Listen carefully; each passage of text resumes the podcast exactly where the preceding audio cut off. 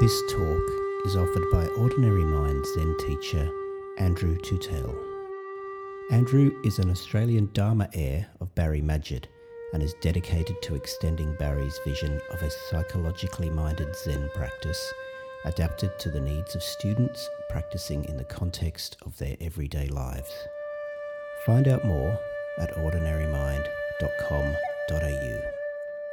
Andrew's Zen teachings are made possible by donations from people like you.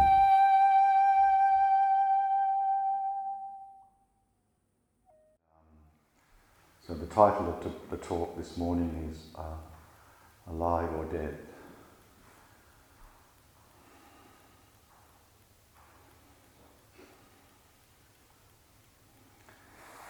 No, it's uh, based upon 2011 statistics. There's um, on this planet, every second, four humans are born and two, two nearly die each second.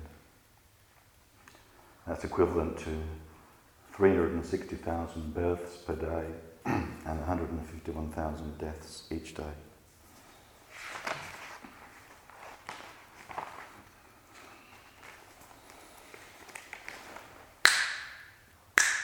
Each second.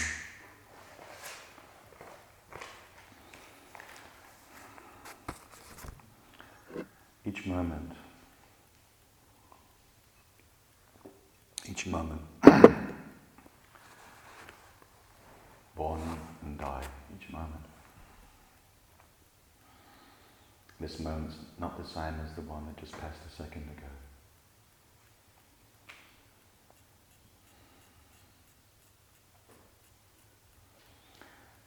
Just before we came into the um, to begin the this morning's sitting, it was uh, couldn't have been managed better, stage managed better. It was uh, the radio was playing um, Leonard Cohen singing "Bird on a Wire," one of my favourite songs. I think a lot of people have may one sometimes request that. Uh, like a bird on a wire, like a drunk in a midnight choir, I have tried in my way to be free, engraved upon the tombstones. Not that I'll be having a tombstone.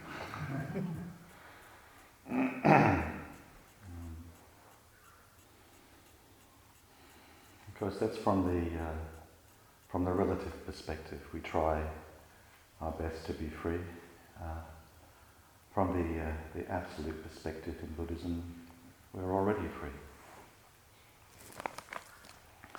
um, during the course of this session and probably for the, uh, the rest of your life, if you practice Zen Buddhism for the rest of your life.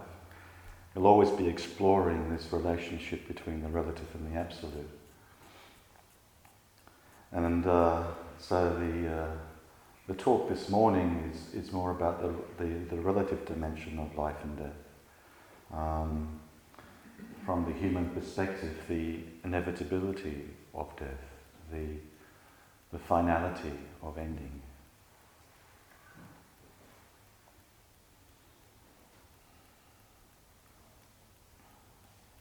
And appreciating that. And on what that understanding of that experience, how that can teach us how to live our lives. So how that knowledge of our of our death can, can teach us how to live life fully.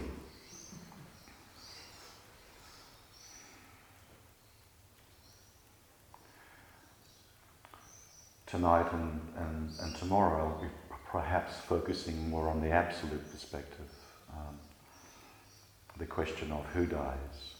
And um, these are the the what I call the, the, the Prajna Paramita teachings or the, the wisdom beyond wisdom teachings in, in Zen Buddhism.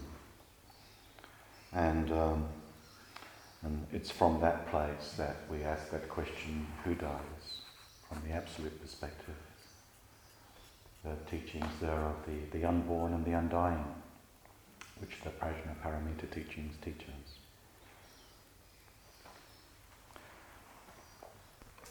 But I'm going to start the talk off today with a little Zen story. Um, in our uh, ordinary mind Zen school, we don't uh, take up koans as a form of meditation, but we often uh, enjoy reading these old stories and trying to make sense out of them. So in the Zen tradition, the, the koan literature are really just collections of stories that were passed down from one generation to the next, um, starting in China, and usually just about a, some form of. Um, it's usually a conversation between a, the Zen teacher and the monk. Uh, this one's taken from uh, what's known as the Secrets of the Blue Cliff Record, and uh, it's case 54, uh, and uh, the actual story is about a, uh, an old teacher and his monk disciple. They're making a condolence call uh, to a family where someone's recently passed away, and um, the, the big family would be gathered around, and the coffin would be in the middle there, and uh, and they they would do the, the various rituals and, and, and rites uh, as for a funeral service, and. Uh, and uh, this is where the story begins, where the, the, the younger monk uh, tries to take this as an opportunity to find out the secret of life and death from the master.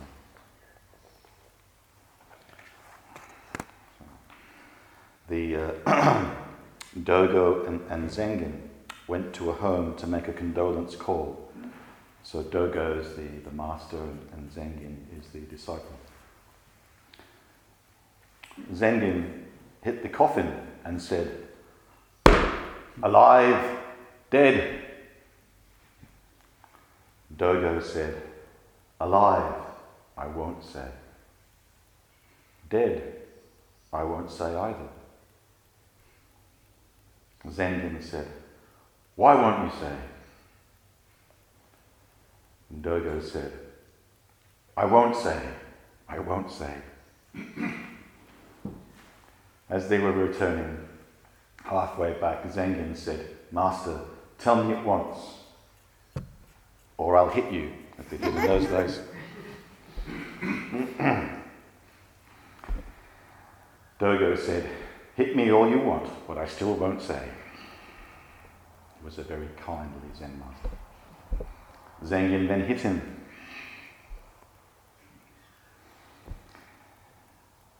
Some years after that, uh, Dogo passed away.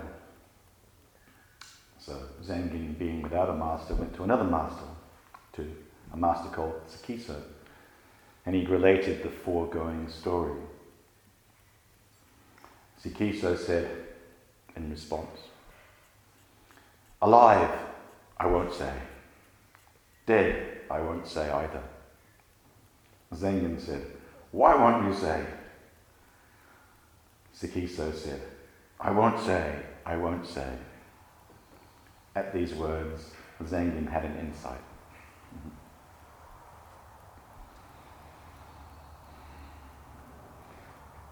So sometime later, um, Zengen went to the teaching auditorium um, and he was carrying a garden hoe and he crossed back and forth, east to west, west to east.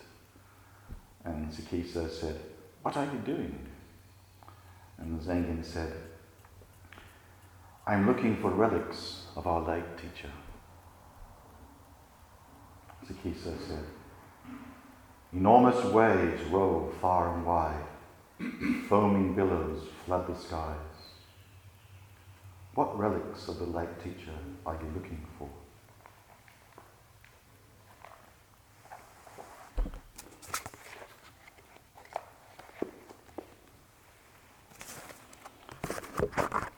So, um,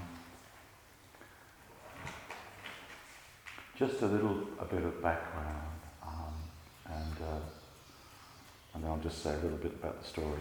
Um, in a sense, um, like many of us who've lost a loved one or a family member or a friend, um, no matter what age we may have been um, at that time.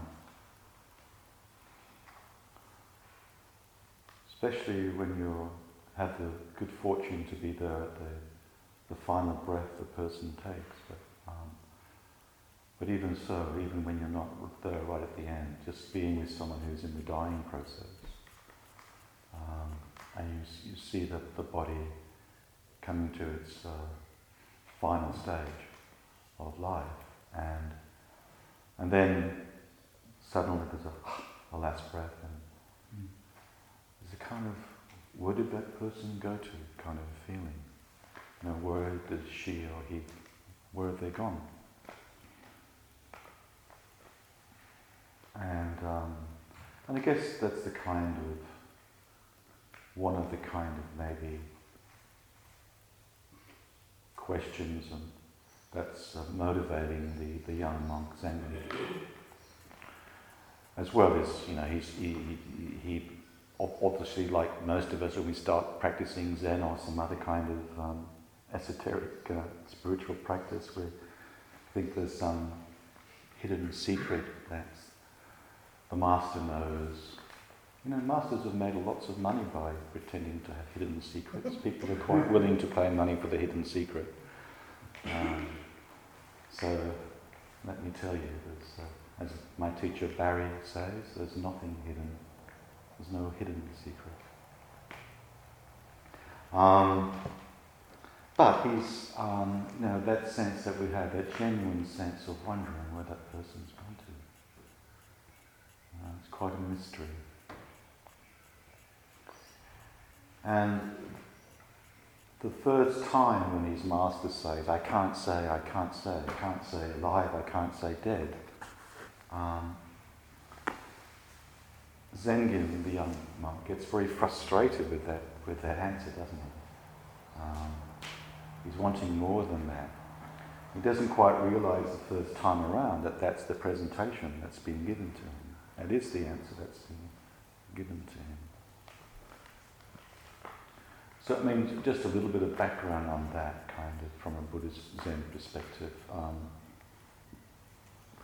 you know, when the when the historical Buddha was alive, you know, 2,500 years ago, whenever it was, um, the dominant culture and the dominant spirituality, religion in India was Hinduism, and um, you know, the basic teaching of Hinduism was about the uh, the quest was liberation from the cycle of birth and death.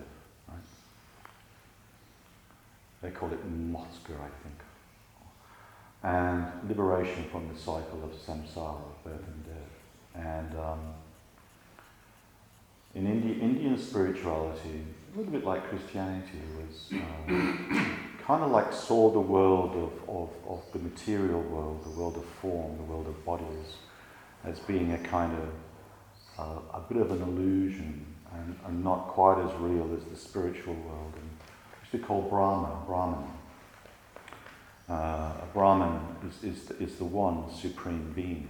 And, um, and so the idea was in Hindu spirituality was to, uh, the, uh, the, uh, the, the, the a very small number of people who have been practicing for you know, lifetimes after lifetimes after lifetimes would eventually achieve this liberation and become one with Brahman and would never be reborn again.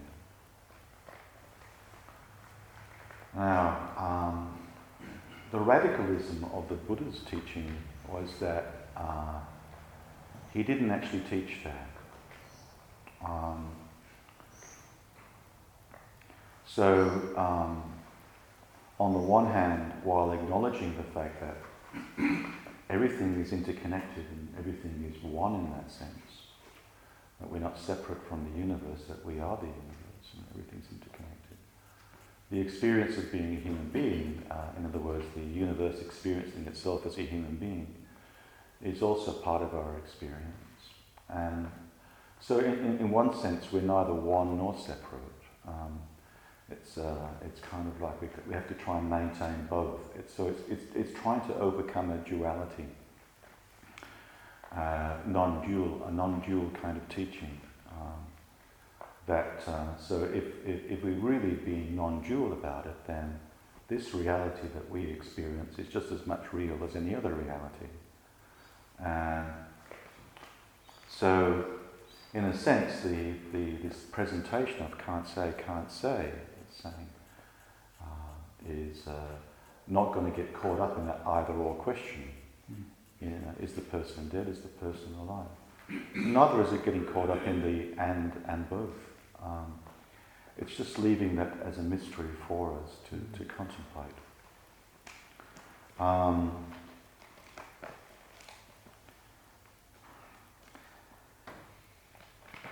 on a more personal level, um, you know, we could also look at the uh, question on a more psychological point of view and uh, where uh, Zengen is, is, is caught up in this questioning. And in a sense, you could say he is caught up in concepts. Um, and um, you could ask, we could have asked Zengen, are you alive or dead? Um, uh, from, a, from a Zen perspective, in a sense. Um, when we get identified and get caught up in ruminating in our thoughts and our stories, um, often, metaphorically speaking, that can be seen as a form of, of deadness. Whereas the, the aliveness, alive, alive, life itself is always immediate and it's always this moment. And um, you know, it, it, can never be uh, reduced to a story. Um, it's only something that can be directly experienced. Like we're doing in Zazen, when we're doing our just sitting practice, we're just wanting to become one with life itself. Uh, we become the answer through that practice. You know, Dogen talked about practice being enlightenment, practice being realization. In our practice, we we free ourselves from the, the, the, delusions, the thoughts, and the stories we get caught in. And we actually um, go straight to the heart of the matter, beyond thinking, you know, beyond normal wisdom, beyond normal knowledge. You know, so Zengen's caught up in this, you know, this seeking, is trying to find the secret. And uh, as long as you know you're caught up in that seeking and trying to find the secret, thinking that you lack something, then you're always a bit off the mark. You know. So there is no secret. It's fully revealed every moment. Your original face appears moment after moment. It's always here, it's always now. Another uh, way in which we kind of die is we get often caught up in the sense of um, um, a fantasy about um, this can't be it. Like, you know, often mm-hmm. when people come to Zen practice or some other form of practice, it's, it's motivated by this kind of feeling that this can't be it. There's not going to be more than this to it. And, um, and we can get caught up in those kinds of what, what you know, my teacher Barry calls curative fantasies. You know, really, we could, we could spend our whole life searching for that secret, for that one big thing that's going to do it for us. You know?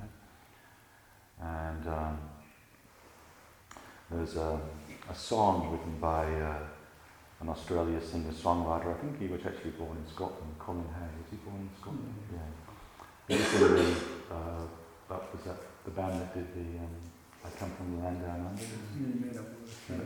Yeah. Yeah, Colin Hay, from, he was from, used to be with Men at Work and he's a solo artist now. And uh, I'll just read about, I'll read some lyrics out. Um, goes, Any minute now, this is from his perspective, my ship is coming in. I'll keep checking the horizon. You know, it's always looking towards the future. I'll stand on the bow. Or is that, is that bow or bow on a boat? Bow. bow. Feel the waves come crashing, come crashing down, down, down on me. You know, we sometimes feel the sense of the life coming crashing down on us. And we're wanting to escape that into some future dream. Then he says, And you say, Be still, my love. Open up your heart. Let the light shine in. Yeah, it's a lovely partner, doesn't it? I assume it's a she, and she's saying, Be still, my love. Open up your heart. Let the light shine in. That's what we're doing here in our Zen practice. Hmm. But he says, Don't you understand? I already have a plan. I'm waiting for my real life to begin. He continues, When I awoke today, suddenly nothing happened. Wow! Has anything happened here today? but in my dreams, he says, I slew the dragon. You know, this, this sense of wanting to be a hero of some kind. And down this beaten path, up this cobbled lane, I'm walking in my old footsteps once again repeating the past, I guess. And he says, and you say, and you say, just be here now. Forget about the past. Your mask is wearing thin. He says, just let me throw one more dice. Hmm. I know that I can win. I'm waiting for my real life to begin. Any minute now, my ship is coming in. I'll keep checking the horizon. And I'll check my machine. There's sure to be that call. In the old days when you had the answering machines. it's going to happen soon. Soon, oh, so very soon.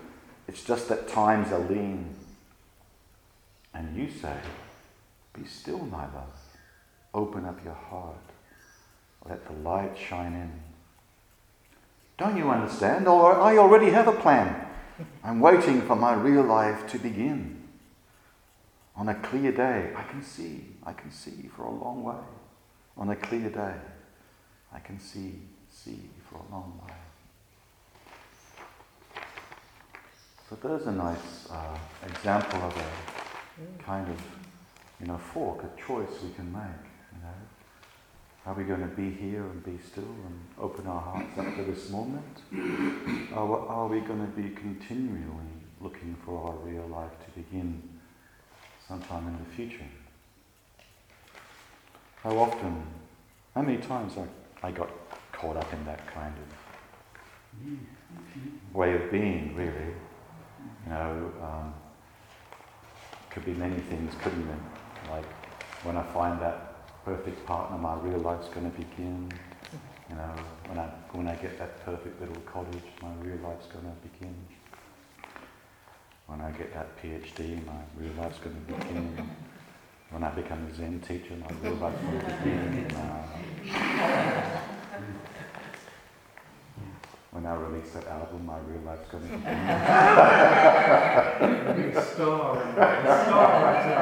star how, how, how, many other examples do you have from your own life? Grand illusion. So, you know, um, so this is one of the great uh, gifts that death gives us. Like, um, don't wait. Don't wait for your real life to begin. Live it now. Live it now. There's a, a little quote here from, which many of you have probably heard before because it's been around a long time. Um, but, um, and it was when it's gone through many different versions. But this one is from uh, 1951. The mountaineer William Hutchinson Murray, Scottish, published the Scottish Himalayan Expedition. He wrote a compelling passage about commencing a task and he included a couplet with an attribution to Goethe, the German poet from the 19th century. It goes like this Until one is committed, there is hesitancy. the chance to draw back, always ineffectiveness. Concerning all acts of initiative and creation, there is one elementary truth, the ignorance of which kills countless ideas and splendid plans. At the moment one definitely commits oneself, then providence moves too. All sorts of things occur to help one that would never otherwise have occurred. A whole stream of events issues from the decision, raising in one's favour all manner of unforeseen incidents and meetings and material assistance, which no man or woman could have dreamt would have come their way. I have learned a deep respect for one of Goethe's couplets. Whatever you can do, or dream you can, begin it. Boldness has genius, power, and magic in it.